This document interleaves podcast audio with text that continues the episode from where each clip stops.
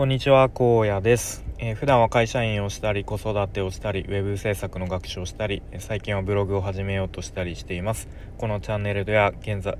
このチャンネルでは現在進行形で挑戦していることについての話や、えー、日常での気づきや学びをアウトプットしています。えっ、ー、とまあ、冒頭の自己紹介みたいなところでウェブ制作の学習をしたりと言いましたが、まあ、今日のえー、話す内容としては、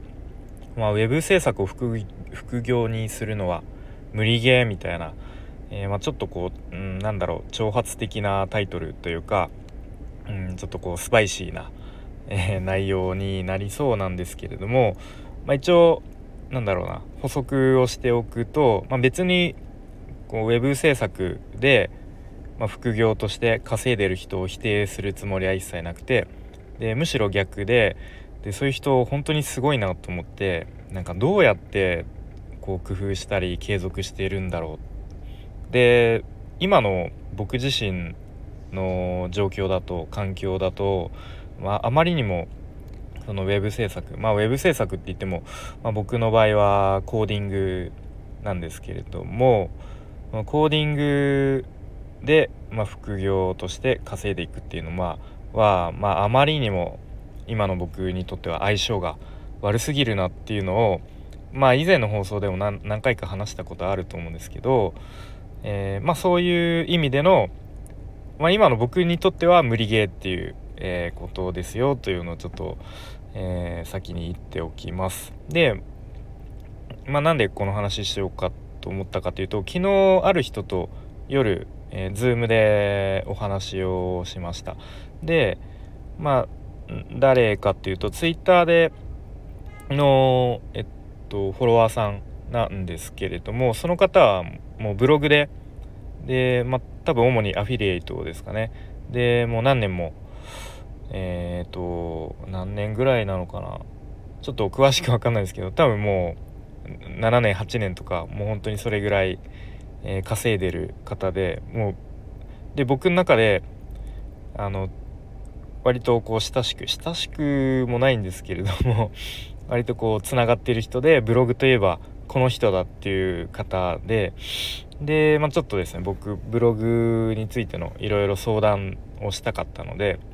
でちょっと僕の方から、えー、お久しぶりです」みたいな感じででもしお時間ある時にちょっとお話できませんかっていうところでえ声をかけてで昨日時間取ってもらってで Zoom でお話をしたんですね。でそこでうーんまあそもそも何でブログやろうと思ったんですかって聞かれたんですね。でその時に、まあ、僕が思っていることウェブ制作について思っていることとかをいろいろ話してでまあその方もね割とこう同じような意見というか考えを持っていてやっぱりそういうふうに、あのー、思ってる人もいるんだなみたいなうんなんかちょっと抽象的な話になってしまいますが、まあ、そんな感じでえっとまあ僕自身も、まあ、さっき冒頭で話したようなこと、うん、今の僕にとってはちょっとあまりにもウェブ制作で、まあ、主にコーディングで副業で稼ぐっていうのはちょっと厳しいなって思ってじゃあ、えー、どういう選択肢が他にあるかなって考えた時に、まあ、クライアントワークではない方法としてまあこう思い浮かんだのが、まあ、ブログだったんですよっていうことをお話ししてああなるほどなるほどっていうところですね。うん、で、まあ、ちょっと他にもここ最近何人か Zoom まあ Zoom じゃなくてもなんかまあ Discord とかでオンラインで話す機会があってで、まあ、皆さん共通してウェブ制作を、まあ、大体同じ時期ぐらいに学習し始めてで今ではあの案件を取ってお仕事として、まあ、副業としてやってる人もいたりとか、まあ、そういう人と何人か話す中で、まあ、やっぱり結構皆さん結構共通してまあや実際にや勉強してここまで来たけれども結構厳しいですよねみたいなことはなんか共通して思っていたり、えー、します。うん、でえっ、ー、とちょっとあじゃあ 今更なんですけどじゃあ僕の今の状況はどういう状況かっていうのを簡単に整理すると,、えーと、会社員としての本業がありますと。であとは、まあ、一応残業はそこまでこ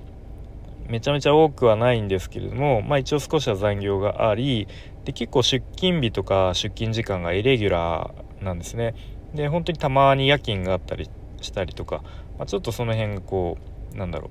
規則正しくない時もあるって感じですね。まあ、あとは小さい子供が2人、えー、6歳の息子と、えー、3歳の娘がいます。うん、なのでそのような状況で、えー、さらにプラスアルファで、時間を捻出して、まあ、コーディングという形でクライアントワークやるっていうのが、まあ、かなり消耗するよなっていうのをまあよく考えれば分かることだろうっていう感じなんですけれども、まあ、改めて、うんまあ、やってきて、えー、まあ、実感として思った思っているっていうところですね。うん、で、まあ、さっきも言ったように、まあ、クライアントワークって言っても、まあ、例えばなんか友人とかなんか知り合いとかがえっとまあお客さんまあ、例えばなんか友達のお店のホームページ作るよみたいな、まあ、そういうケースだったら割とこうねお互いなんだろう、まあ、割と人人となりも知ってたりとか割と融通も聞きやすかったりするかもしれないんですけど、まあ、そういうケースは除いて、まあ、いわゆるクライアントワーク例えば制作会社さんとこう、えー、仕事をするとかそういう時っていうのはまあもちろん相手からしたらあの副業だろうが何だろうがこうもう本業と同じような、えー、扱いでやってもらわないと、えー、困るしで、まあ、日中にね連絡が来るのはもう当たり前なんですね。だって向こうは日中仕事してますからね。でもこちらとしては本業が日中にあるとどうしてもすぐに対応するのが難しかったりとかうんまあ、ちょっとこうねチャットでメッセージは返せても結局その対応するのが、まあ、夜で僕の場合だと子供が寝た後とかになってしまうんで、まあ、当然睡眠時間を削らざるを得ない状況になったりとか、うん、でそうすると今度やっぱり次の日寝不足でちょっと本業に支障があったりとか、まあ、休みの日だったら、えー、まあ、本当はね家族とこう過ごす時間でまあ、なんかちょっとお父さんが眠そうにしてると、まあ、そういう姿を見るとやっぱり家族の目もねなんか本末転倒なんじゃないのみたいな感じにもなってしまいますよね。うん、なので、まあ、そういう意味でえっ、ー、とまあ、クライアントワークっていうのはなかなかあんまり現実的じゃないよなっていうのを思っているっていうところですね。はいでまあそれで、まあ、さっきもちょっと話戻るんですけどじゃあちょっとクライアントワークじゃなくて、まあ、ある程度こう自分のペースでできるのって言ったらやっぱりブログなのかなっていうふうに思ったっていうところですね。まあ、ただもちろんブログで稼ぐってあの自分のペースでできるからってそんなになんかマイペースにうまい具合に稼げるなんてもう1ミリも思ってないしでその昨日僕が Zoom で話した、えー、もうブログで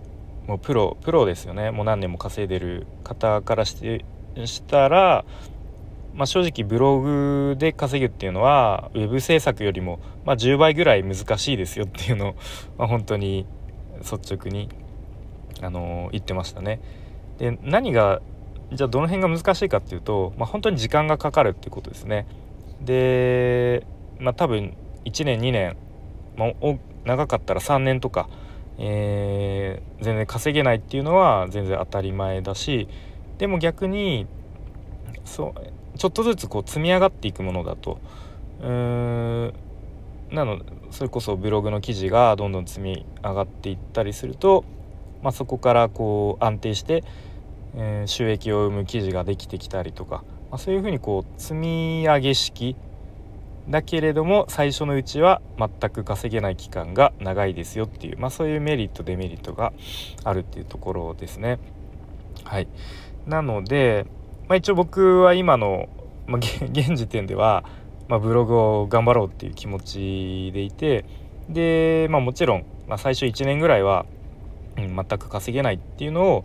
まあ、覚悟してやろうとは思っていますね。で、まあ、このスタイフも最初始めた時は何気なく始めたものの思ったよりも続いているので、割とこうコツコツとあの続けるのは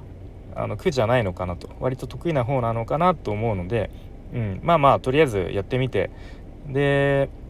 まあ、意外と続くようだったらやってみたらいいと思うしで逆にいやブログ全然自分向いてないなって思ったら、まあ、また他の、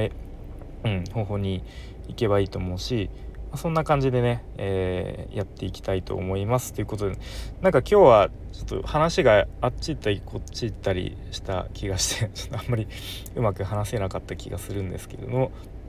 まあ一応、えー、今現在僕が思っている、まあ、ほんと正直な気持ちっていうのを話してきました。それでは今日も聞いてくれてありがとうございます。